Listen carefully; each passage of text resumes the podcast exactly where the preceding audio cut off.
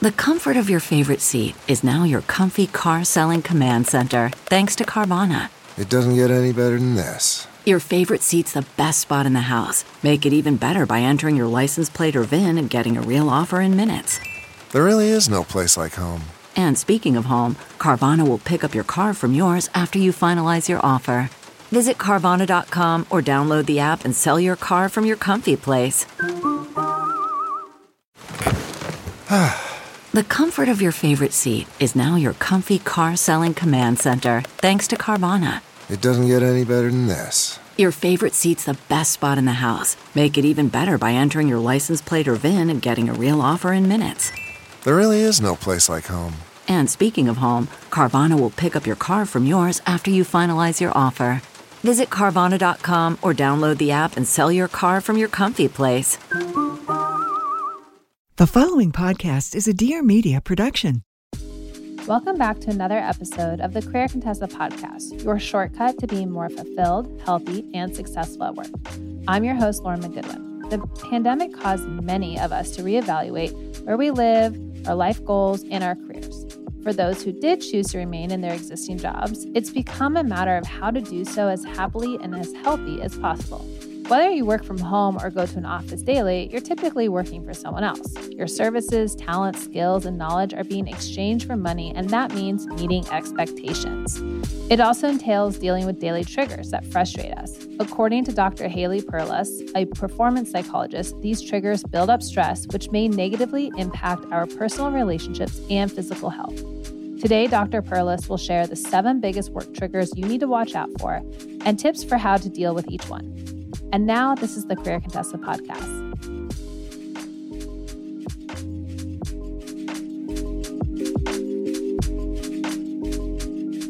Well, hi, Dr. Haley. Welcome to the show. Tell us a bit about your background and what exactly a performance psychologist does.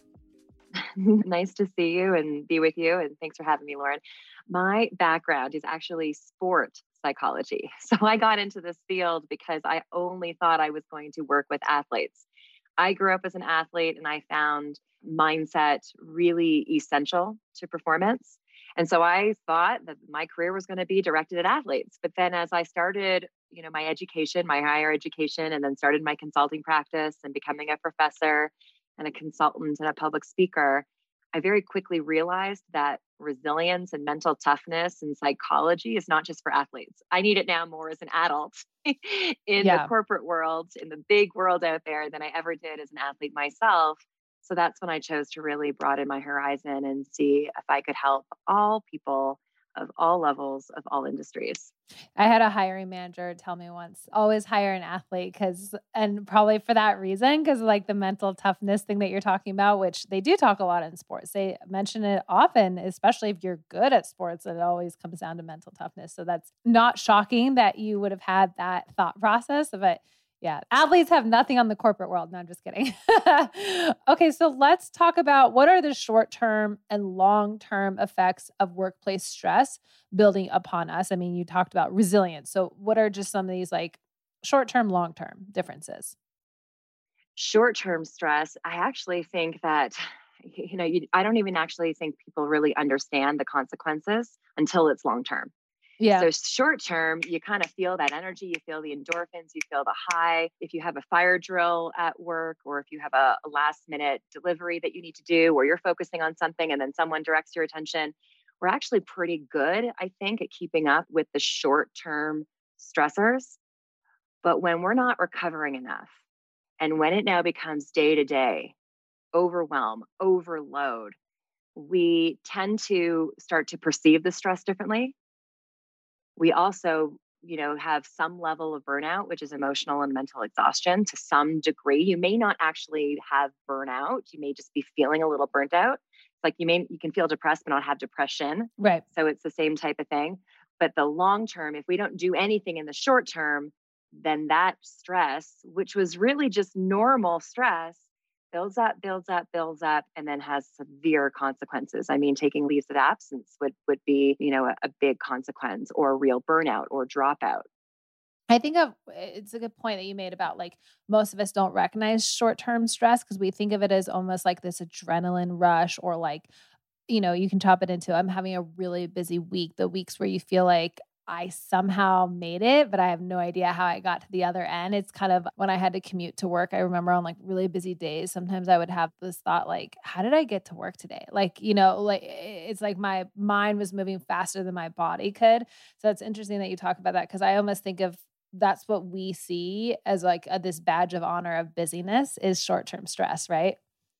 Yeah, I think that badge of honor is key. I'm taking one for the team by not Yeah. sleeping and by going and going and going. But we actually have to, if I can bring sports into it, athletes do not continuously go, go, go. Rest and recovery is built into their performance programs Yeah. because they know that they need to renew that energy so that they can get back into that stressor as a high performer.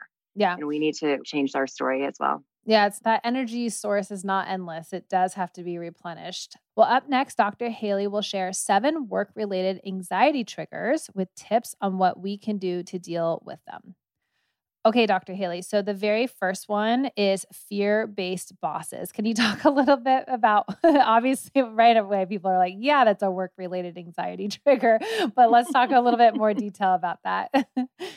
Yeah, you know, I think, and again, it's this is perception. So whether it's right or wrong, that actually doesn't matter. If you're perceiving your boss to be fearful, if you know, and, and that could be for a couple of reasons. Maybe you feel that there's too much pressure on you.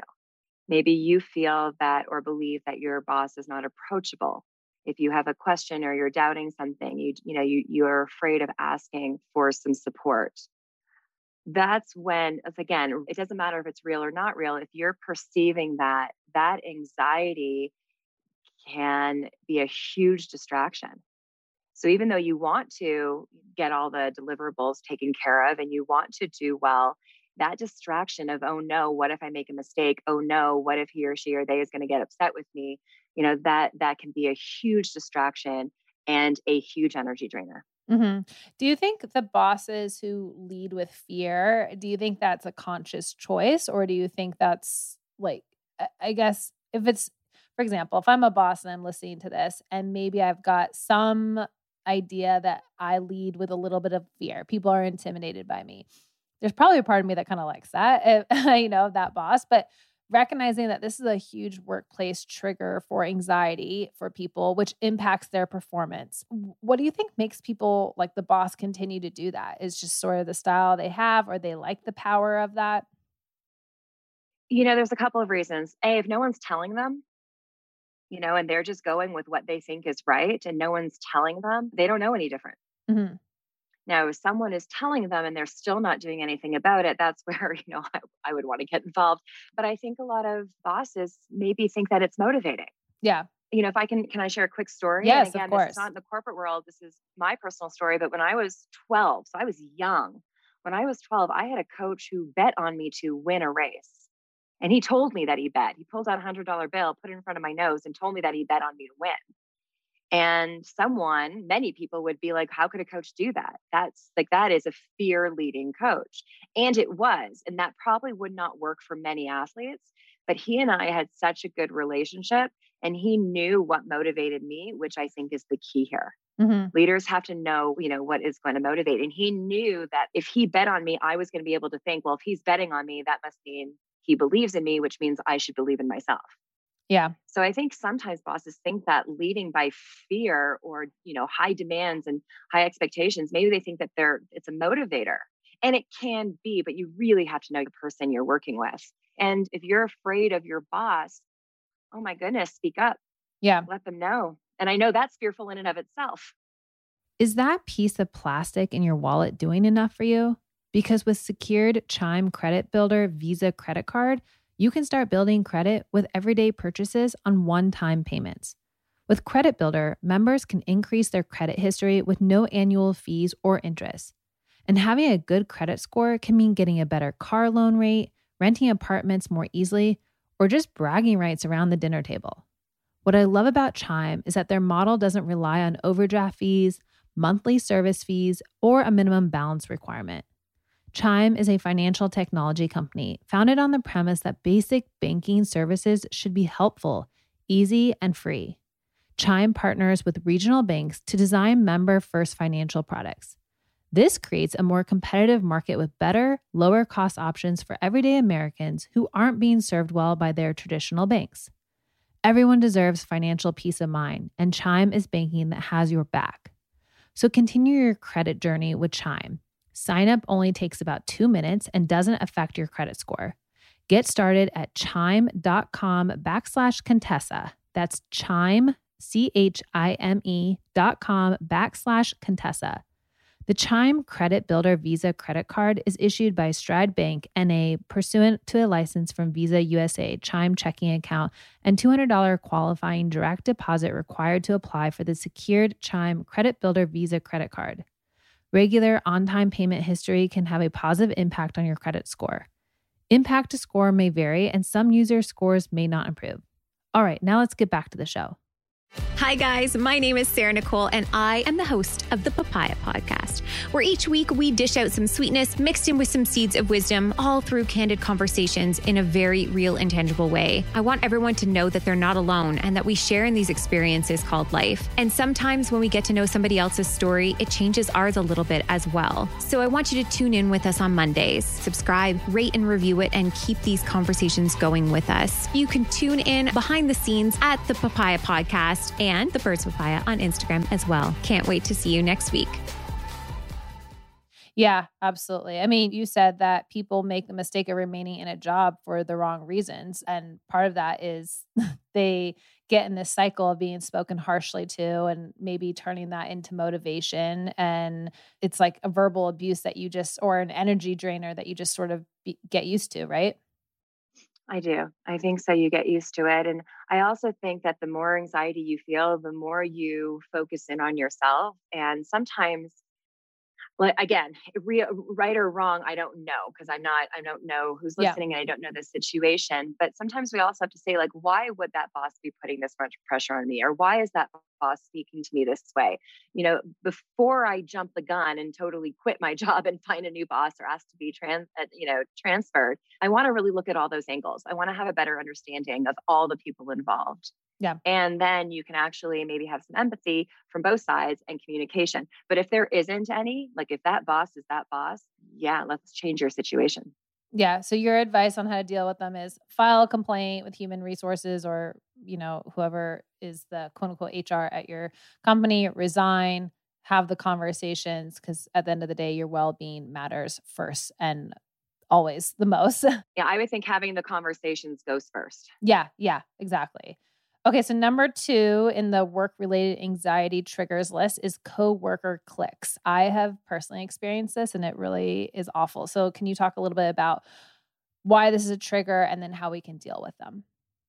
Yeah, because it's this, you know, desire to eh, this this anxiety of needing to be in the click so that you're not left out of the click, but not wanting to be in the click because yeah. you don't want to have to be immersed in that.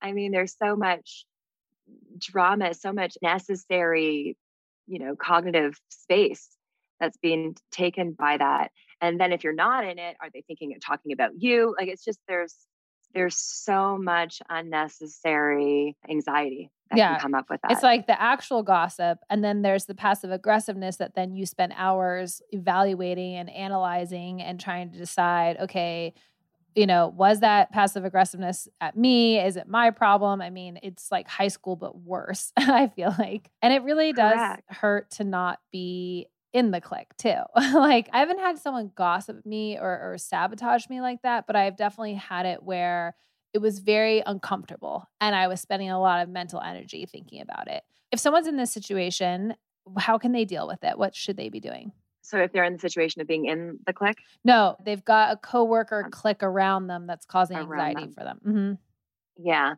So there's a couple of things. You know, I'm a big believer in just showing up, you know, focusing on the people that do provide you positive energy, you know, choosing to be around them. And again, so what I'm basically saying is replacing the anxiety with people and things and thoughts that are going to energize you.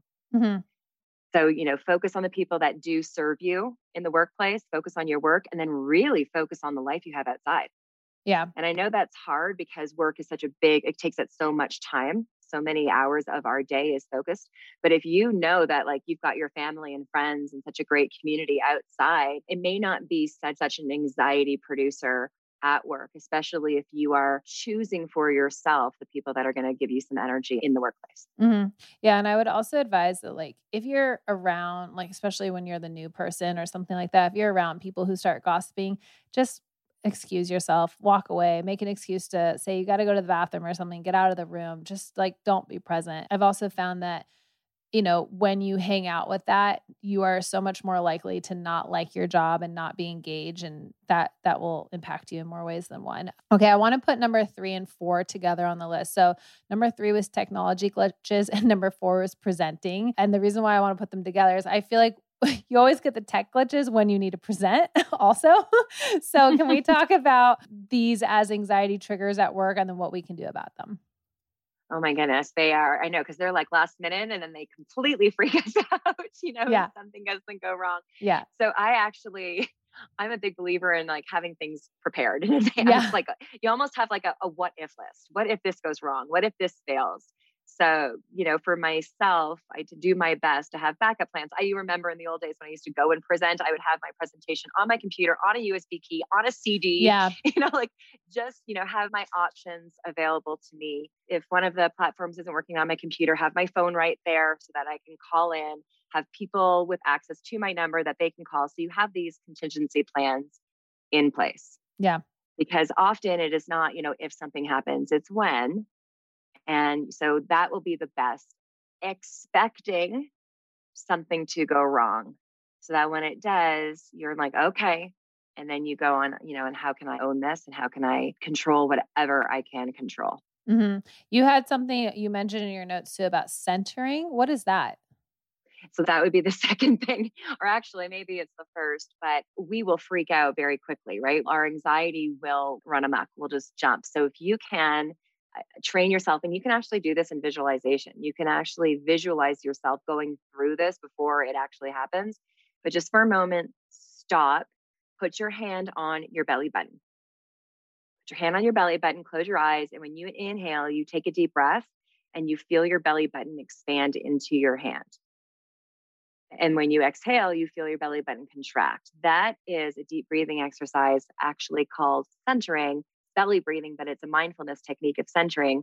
Because for a moment, I'm just going to direct my thoughts to my hand that is placed on my center, and I'm going to engage in some deep breathing. So I'm practicing centering as well as deep breathing. And what that does, it physiologically will calm you down. In a moment when technology is failing or when you're about to go and deliver a presentation and you're you know you're wondering if you're going to make a mistake you're going to forget something to deliver someone's going to look at you different ask a question that you don't know the answer to. This is very anxiety producing and your heart rate's going to increase your muscle tension is going to increase. So deep breathing and centering will calm that down. It also gives you a mental pattern interrupt. So for a moment i'm not thinking about the anxiety.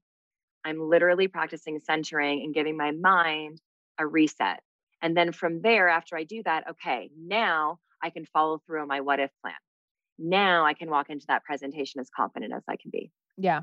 Yeah. And it doesn't matter how articulate you are, you will feel a little shaky before you present. I mean, I probably similar to you, we do lots of presenting and lots of talking, and it's always a little like, I can't wait for this to be over feeling, you know, like that is so the breathing technique is really, really good. I like, and I, I like that it just interrupts your thought pattern of like, the anxiety around having to do this activity. Mm-hmm. Expect it. I that's yeah. a big one I think. Just expect it. Expect to feel nervous. And you're not alone. Like you just admitted it. I admit it. Like we're all in, in this together. Yeah, exactly. Exactly. Okay, so number five on the list is your commute. And I thought this was interesting because you said once you exceed 30 minutes one way, your happiness level drops and your stress level rises. That scares me because I mean, I used to commute when back when we had an office, I would commute at least an hour. So if traffic was really, really bad or I left at the wrong time, it could be as much as like an hour and 15 minutes. And that was one way. so I was clearly impacting my stress level with that. So can we talk about the commute? You need to set you, your commute needs to be me time. So we need to reframe commute because and i you know i know i know it says 30 minutes i'll be honest i don't i don't know one size does not fit all i don't want everyone to get stuck on this 30 minute but i do know is that the longer you are sitting in the, your commute feeling frustrated or worried or focusing on negatives or just being sad or whatever it might be, the more you sit there, the greater those feelings and emotions, you know, they grow, they grow, they grow. So this commute is really me time. And that may be, you know, and I like the idea again, it's almost like having contingency, like have access to music, have access to an audiobook. Obviously, you have access to silence, you have access to a snack. Always keep some type of snack in your commute. So when you get in your car, you can almost assess, okay, what is going to best serve me in these next, you know, 45, an hour, an hour and a half, however long your commute is, what is going to best serve me? And you have access. It's like your toolbox. You have all of these tools that you can pull out to do what you feel is going to better serve you right now. There are sometimes and I just want silence. Yeah. There are sometimes that I want to listen to a podcast. There are sometimes that I just want to sing at the top of my lungs. Sometimes when I'm, you know, I'm hungry and so like just having a little bit of snack. So you really need to be prepared. It's all preparation anxiety can be controlled with preparation a lot of the time. I agree with that. I also remember for my commute, I would try to schedule calls during it. And I would always mm-hmm. let the person know I'm commuting during this call. Is that okay with you? And everyone always said it was fine. In fact, most people were like, "Oh, I love your multitasking." Like, especially in LA traffic where you're not really driving, you're kind of just sitting in your car. And so that was another thing I I think for me the anxiety was calmed, feeling like I was multitasking a little bit. Like I wasn't just sitting here doing nothing. I was able to get something else done too. But to your point, that requires preparation, right? That requires sort of creating these commute times. And I know for people who even work from home, one of the tips I love is creating like a faux commute. I mean, there are people who actually miss their commute because it was their me time. So to your point about anxiety, is like a little bit of that control. It's like, there were people who were like, I kind of miss having the commute where I didn't do work. It gave me an hour as an excuse to listen to a podcast that was about celebrities or something silly, you know? So I think that's fantastic. Okay, number six is business travel, which is interesting because so many of us are maybe having to dip our toes back into business travel. So no shocker that it causes a little anxiety. Let's talk about this one. You know, it's interesting that it's in there because I was just, I've been traveling the last three weeks every week. And when there is a delay, it's funny, I may actually change my tip because I was noticing that the people who were getting more anxious were actually the less traveled people. Yeah. the yeah. people who were more like, yeah, this is just how it goes. Yeah. And I think if we get anxiety traveling and business travel, I understand if you're late for a meeting, but then, you know, for me, I don't, I don't book the last flight. Yeah. Yeah you know, I I just I take into account delays and I don't book because I don't want that extra anxiety. But also, we just have to own the fact that things will happen. And so, in my observation, I just noticed that people who were more like they looked like they were on a business trip. Yep, I get it. It was a delay, and they're you know, as opposed to people who maybe not less traveled, they're getting anxious because yeah. of a delay or because of you know like the connecting flight, everything. Yeah. I also think with business travelers, at least this is how I was before COVID, of, course, is like I was so efficient, you know, like I was able to get through the airport. I knew I was going. Like there is almost an ease when you're doing something a lot versus when you start going back to it, you're like having to relearn the technique. So, you know, yeah, and I think you're right. Be, give ourselves some grace with relearning with relearning those those techniques. I, I agree. But I do remember this story. I remember talking to an executive consultant of, or I was their consultant, an executive of mine and this individual is saying how, oh my goodness, COVID is, I want to get back on the plane because those are, and he would travel like overseas. Those are 20 hours that no one has access to me. Yeah. Yeah. and he wants that time back.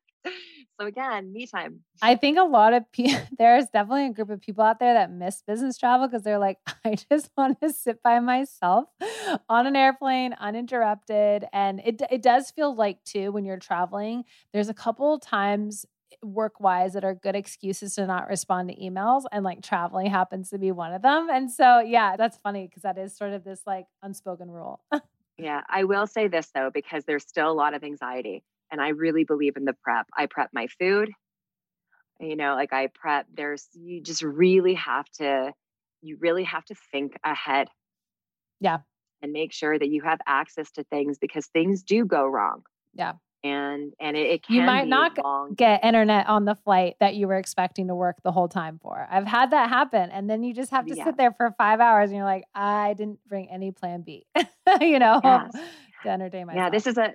I think you know when it comes to the stressors at work, all that we've been talking about. I know that we've got one more tip to focus on, but we need to use our past to create our best present and future. So what that means is think about all the stressors that we've experienced. Think about the anxiety that you've had and learn where have you done a really good job coping with them and thriving, embracing them, and then where can you learn from because the stressors is really quite similar from day to day. Yeah. Yeah. I also am a big fan of people keeping a work journal for that reason. Cause I think to your point about the short term versus long term, I think if you make it a point to kind of write down the times where you were stressed and how you coped with it, it brings more awareness to it also. So you don't have to get to the burnout place. When people get to that final burnout, like leave of absence, they're they've gone so extreme. It's always so hard because I'm like, this probably could have been avoided, but we we would have to go back in time, and unfortunately, that's not an option. Okay, number seven on the list is actually pretty big. I think about this one a lot too, which is quotas, commissions. If you're self-employed, just like you know, you I always joke like you you eat what you kill. Like you you have to you have this pressure of making money. So this is an obvious trigger, but let's talk more about this. Yeah. So it so and it's and it's it's not going away. And it won't because it's real. Yeah. And nor should it because I think it's a powerful driver. Yeah, and the creator economy is becoming more of a thing. So people are leaving their jobs that gave them the steady paycheck and now replace the word quota and commission for anything else that you want to replace it with. But yeah, that's becoming I, I think that's only growing. Yeah. Yeah, only growing. And so I don't think it's even I wouldn't even waste energy trying to remove that because it is what it is. I Mhm. mean, you and I both have, you know, we have our own goals that we need to achieve. Yeah. But I am not going to be able to achieve it if I just focus on the finish line. I must, must embrace technique and tactics. I must embrace. So, in addition to having my long term win, which is the quota, let's just use that, right? In addition to having my long term win, I must have little wins. And those little wins are 100% within my control. So I can't say that I'm going to make this sale, but I can make this phone call. Yeah. I can't say that I'm going to be able to help this athlete achieve, you know, success or this executive achieve success, but I can say that I'm going to deliver these materials. You know, I'm going Yeah. to complete these 50 pages. I'm going to send these emails. We have to embrace in the tactics and the strategies and the techniques, and those little wins are 100% within our control because the outcome isn't always. Yeah. Yeah. The, a, deal's not a deal until it's done. You know what I mean? Like until it's signed. And even then, sometimes, I mean, I've had that happen and the disappointment of that, it hurts, you know? And especially being an entrepreneur, anyone who's listening to this, one of my best tips is like have multiple revenue streams. Like don't put all your eggs in one basket. I know it's an overused cliche, but it, it's so true. And like I might not have control over I don't know how many people buy a certain thing, but I have control over the marketing related to it and the efforts and, you know, again, replace any of this with your own personal situation. I think too people are nervous right now. There's inflation, there's uncertainty about what's going to happen with the market and like is there going to be a recession? Are people going to lose their jobs again? Like money causes anxiety and I don't know if we'll ever be able to 100% get rid of that, but what could you do if you're worried about that? Maybe it's like start looking at your expenses. Is there some, like I just looked at my expenses the other day and I was paying $40 a month for some vitamin to get come to me and I was like, you know, I probably don't need like I could probably go to the grocery store and buy this for cheaper. You know, I'm paying for this convenience that I don't have to have. Like little stuff like that to your point. That's a small win whether it makes a difference in the total outcome or not, probably not. Like 40 bucks isn't going to make or break it, but anxiety of money isn't going to go away. But what can you have that is maybe just helps you feel a little better or like you're in more in control. And sometimes I just going back to that awareness, like I think just awareness can feel like more control, right? 100%. Anxiety. So, anxiety and self confidence do not go hand in hand. Mhm. They just don't. Now, nervousness, like you said, nervousness, I'm actually okay with nervousness. I'm okay with butterflies in the stomach. I'm okay with feeling challenged as long as I, in addition, also feel like I have some level of perceived control and confidence. In fact, I like when we talk about flow state, if you've ever heard of flow Yeah. state, peak experiences, that is actually stress. That's you engaging in some level of stress, but it's feeling a little bit of nervousness from a challenge perspective Yeah, like I got this. I got this. but Mhm. not a fear eh, perspective. Fear and anxiety and worry and frustration or and doubt. We want to be able to remove that by replacing with things that are going to challenge us, like you know, challenge us, but we still maintain some level of control. And that is the thing we need to be most aware of: the difference between anxiety and and the challenge. I love what you just said that self confidence and anxiety don't go hand in hand. So if you recognize that you are an anxious person and maybe your comment just told them that maybe part of this is like, I'm insecure, I've got this fear, what would you recommend people do? Should they start working with a therapist? Like, I guess the question is if you're an anxious person, what do you do next then? I mean, uh, you know, I'm never going to say not work with a Yeah. work with with a with a coach or helper or therapist, but just while you're on the call right now, let me just give you two tips that that I would recommend from a performance psychology perspective. Yeah. So if you're feeling anxiety, which means you've got again fear, anger, worry, frustration, overload, doubt.